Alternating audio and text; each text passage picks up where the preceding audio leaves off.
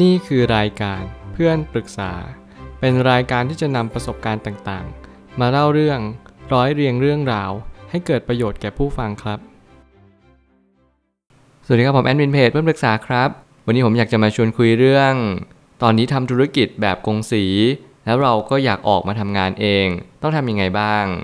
มีคนมาปรึกษาว่าขอคำแนะนำหน่อยค่ะ เราทำงานกงสี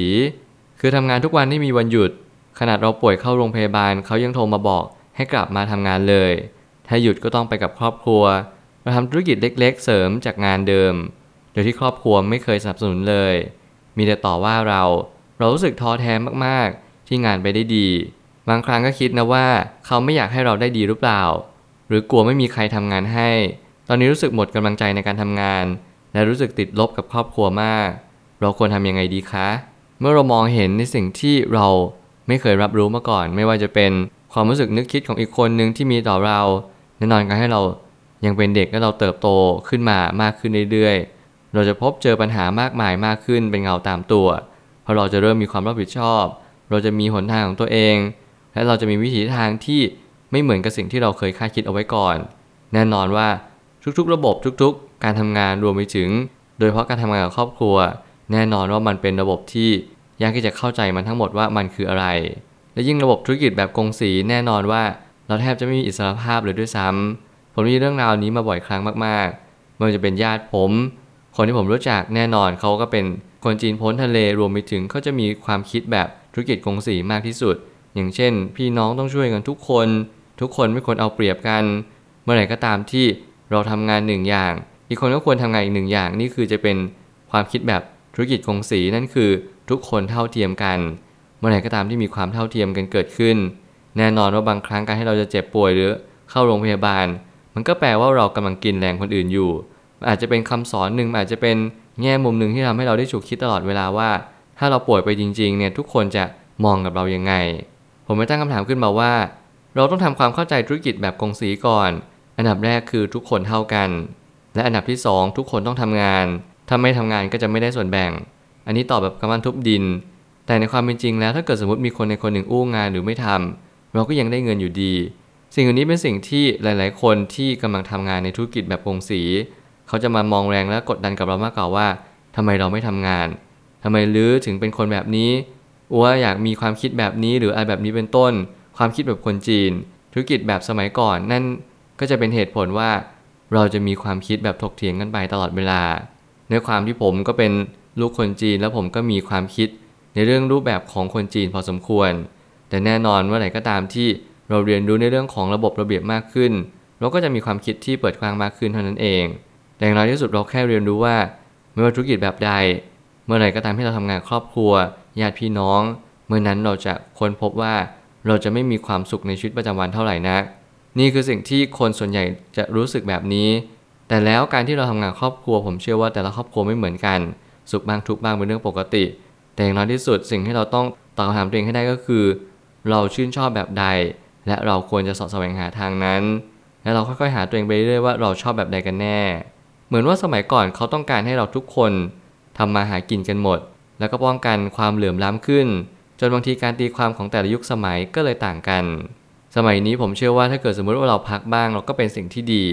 ราะเราทำงานมาเหนื่อยแล้วเราควรจะใช้เงินบ้าง อย่างคนสมัยก่อนเขาอาจจะมีความคิดอีกแบบหนึ่งว่า เราจะพักไม่ได้ทุกอย่างเป็นเงินเป็นทอง time is money ถ้าเกิดสมมุติเราอู้งานวันหนึ่งเราก็จะสูญเสียรายได้ไปวันหนึ่ง หรือบางครั้งถ้าเกิดสมมติเราทำธุรกิจแบบกงสีแน่นอนว่าจะมีคนเพ่งเล็งเราเยอะมาก มันเหมือนประมาณว่ามันจะมีคนที่คอยสอดส่องเราตลอดเวลา ว่าเรากำลังทำอะไรอยู่ คิดอะไรอยู่ หรือแม้กระทั่งเราเอาเงินกงสีไปลงทุนทำธุรกิจอื่น แน่นอนทุกๆ อย่างมันมีความหมายไปหมด ว่าเงินนี้มันมาจากคนของที่บ้าน มันก็ต้องอาจจะต้องรับการโหวตการลงคะแนนเสียงว่าโอเคทำแบบนี้ดีหรือไม่ดีอย่างไร นี่เป็นเหตุผลว่าในการทำธุรกิจกงสีมีความอึดอัดมากกว่าในสิ่งที่มันควรจะเป็นในยุคสมัยนี้ จากที่ผมสังเกตมากมาย คนส่วนใหญ่ก็จะมี reaction ที่ไม่ค่อยดีกับธุรกิจแบบกงสีเยอะมากๆ แต่โดยส่วนตัวของผมผมก็ไม่ค่อย anti อะไรมากกับธุรกิจกงสีและมองว่าบางคนก็ได้รับประโยชน์มากกว่า และบางคนอาจจะสูญเสียผลประโยชน์มากกว่า แต่โดยรวมแล้วผมก็ยังเชื่อว่า คนที่ทำมากก็ย่อมได้มาก คนที่ทำน้อยก็ย่อมได้น้อยเป็นเรื่องธรรมดา ไม่ว่าคุณจะได้ประสบการณ์หรือได้เงินทอง ของแบบนี้เป็นสิ่งที่ผมคิดว่าไม่ควรจะไปคุ้นคิดเยอะ แต่อย่างน้อยที่สุดเราทำอะไร เราได้อย่างนั้นนี่คือสิ่งที่มันเป็นความจริง แล้วมันเป็นสากลโลกเลยที่เราต้องยอมรับมัน บางคนไม่รู้ว่าระบบกงสีนี้มีดีหรือเสียอย่างไรบ้าง ซึ่งมันขึ้นอยู่กับเราว่าเราชื่นชอบไหมและถ้าเราทำอาชีพเสริม แล้วมันได้ดีกว่าจริง ๆ อาจจะไม่มีเหตุผลที่ต้องทำงานกับครอบครัว ผมอยากตอบคำถามในเรื่องของความคิดของผู้ปกครองที่แน่นอนว่าเขาอาจจะมีอารมณ์ เขาอาจจะมีความคิดเขาอาจจะมีทุกสิ่งทุกอย่างที่กำลังจะมาบ่งชี้ว่า เขาไม่อยากให้เราทำงานอื่นนอกจากทำธุรกิจกงสีในครอบครัวของตัวเราเองน่าจะเป็นเหตุผลหนึ่งที่ผมเชื่อว่าเราจะมีความรู้สึกที่สัมผัสได้เลยอย่างชัดเจนว่าโอเคเขาไม่อยากให้เราไป น่าจะเป็นอีกเหตุผลหนึ่งว่าในชีวิตประจำวันเนี่ยเรา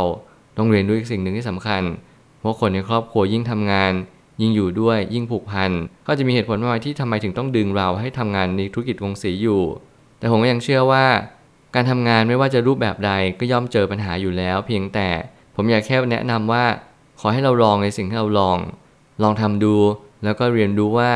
มันมีธุรกิจอีกมากมายที่มีปัญหาและไม่มีปัญหา แต่มันอยู่ที่ใจเรามากกว่าว่าเรากำลังทำงานอะไรสำหรับผมแล้วผมจะมีความคิดแบบ 3 กรณีนั่นคือ การทำงานในแบบในชีวิตของเราเนี่ยมันก็จะมีหลากหลายรูปแบบ แบบแรกก็คือเราจะทำงานด้วยแพชชั่น เวลาทำงานนี้เราจะมีความสุขมากเลย แต่แน่นอนข้อเสียอาจจะไม่ได้เงินทองอะไรกลับมา งานที่ 2 ก็คืองานที่ได้เงิน แต่มันไม่ได้มีความสุขอะไรกับมันมากเท่าไหร่นัก ส่วนงานที่ 3 เป็นงานที่เราต้องทำมันเป็นเพราะหน้าที่ เราจะได้เงินบ้างหรือไม่ได้เงินบ้าง เราจะมีความสุขกับมันหรือมีความทุกข์กับมัน เรื่องนี้เป็นเรื่องปกติสามัญ ซึ่งเราก็แค่ ยอมรับมันว่าเราจะมี 3 กรณีในชีวิตตลอดเวลา วันนี้เราอาจจะทำงานในเรื่องของในธุรกิจกงสีแบบหน้าที่ได้เงินบ้างไม่ได้เงินบ้างสุขบ้างทุกบ้าง เราก็แค่ต้องอดทนทำไป เพราะมันคือหน้าที่ของเรา แต่เมื่อไหร่ก็ตามที่วันหนึ่ง เราได้เจองานที่มี passion ที่มันอาจจะต้องใช้เวลาสักนิดนึง แต่เราไม่ค่อยได้เงินกับมัน รวมไปถึงเราอาจจะทำงานแล้วได้เงินอย่างเดียว โดยที่เราไม่มีความสุขอะไรกับมันเลย เรื่องนี้มันก็จำเป็นจะต้องชั่งน้ำหนักดูว่า ชีวิตของคนเรา เราต้องมี multi income หรือเปล่า เราสามารถที่จะ multitasking ได้จริงไหม นี่คือคำถามที่เราต้องถามต่อยอดไปเรื่อยๆ เราต้องหาช่องทางหรือลู่ทางที่ตรงเราเอง มันไม่มีใครสนับสนุนแน่นอน ในเคสแบบนี้ที่ผมได้ยินมาบ่อยครั้ง แต่เราต้องมีพลังใจที่เต็มเปี่ยมเพื่อที่จะก้าวข้ามผ่านเรื่องราวเหล่านี้ไปให้ได้ และพิสูจน์ที่เขาเห็นว่าเราทำได้จริง เราก็สามารถจะมีความสุขกับสิ่งที่เราทำได้ อย่างแท้จริง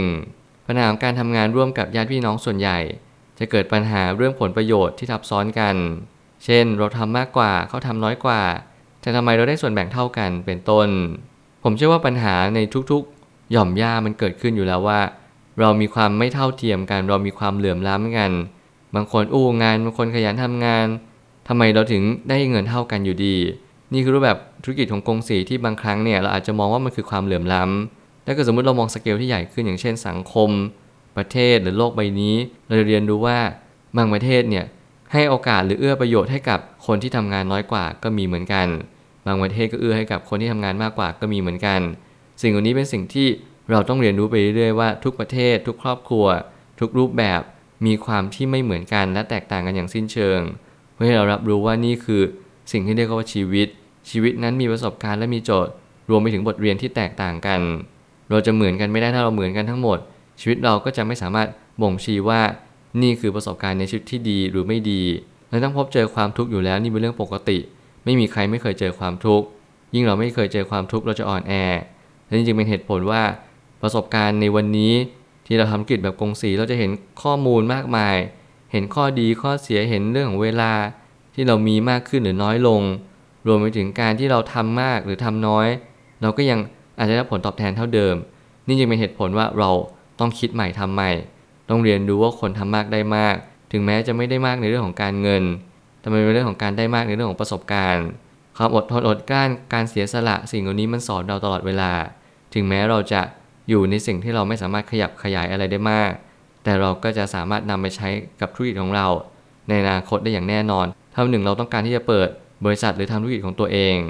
สุดท้ายนี้ทั้งนี้การเลือกออกแบบชีวิตเป็นเรื่องของอุดมคติ มันขึ้นอยู่กับเงินในกระเป๋าเรา และการมีมุมมองที่แตกต่างจากสิ่งที่เราเติบโตมา การแก้ปัญหานี้จะต้องมีคนคอยให้คำแนะนำอย่างเป็นทางการ ถ้าเกิดสมมติผมสรุปรวมใน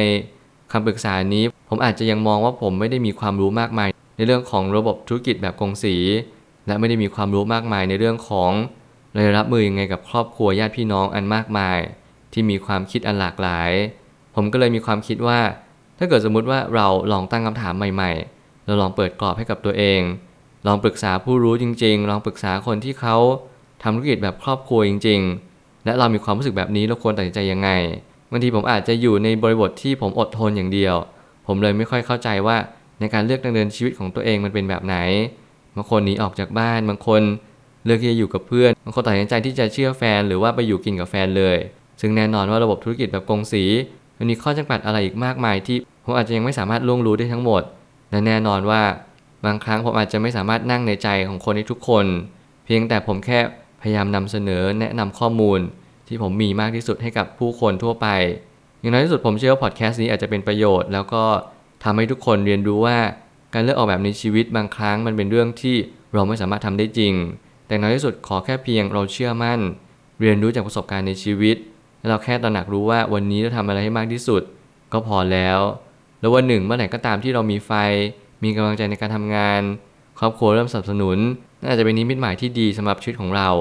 ว่ามันไม่เคยเกิดขึ้นมาก่อนเลย แล้วเขาพยายามทำเพื่อเราจริง ๆ วันนี้เราจะต้องลองคุยกับครอบครัว ลองคุยกับญาติพี่น้องเราดู สังเกตเขาว่าเขาเป็นคนอย่างไร ถ้าเกิดสมมติเขาไม่สนับสนุนในสิ่งที่เราทำเลย ให้เราสู้ระดับเครื่องชนเลยว่า วันนี้เราจะตั้งใจทำสิ่งนี้ให้ดีขึ้นจริง ๆ ความมุ่งมั่นเท่านั้นที่จะประสบความสำเร็จอย่างแท้จริงไม่ว่าคุณจะอยู่ในรูปแบบธุรกิจแบบใดก็ตาม และขอให้คุณมีไฟลุกโชนในจิตใจว่า วันหนึ่งถ้าคุณเชื่อมั่นว่าคุณทำได้ คุณจะต้องทำได้จริง ได้รับผลตอบแทนและผลประโยชน์กลับมาอย่างแน่นอน ผมเชื่อว่าทุกปัญหาย่อมมีทางออกเสมอ ขอบคุณครับ รวมถึงคุณสามารถแชร์ประสบการณ์ ผ่านทาง Facebook Twitter และ YouTube และอย่าลืมติด Hashtag เพื่อนปรึกษาหรือ f r ร e n d t a l k ด้วยนะครับ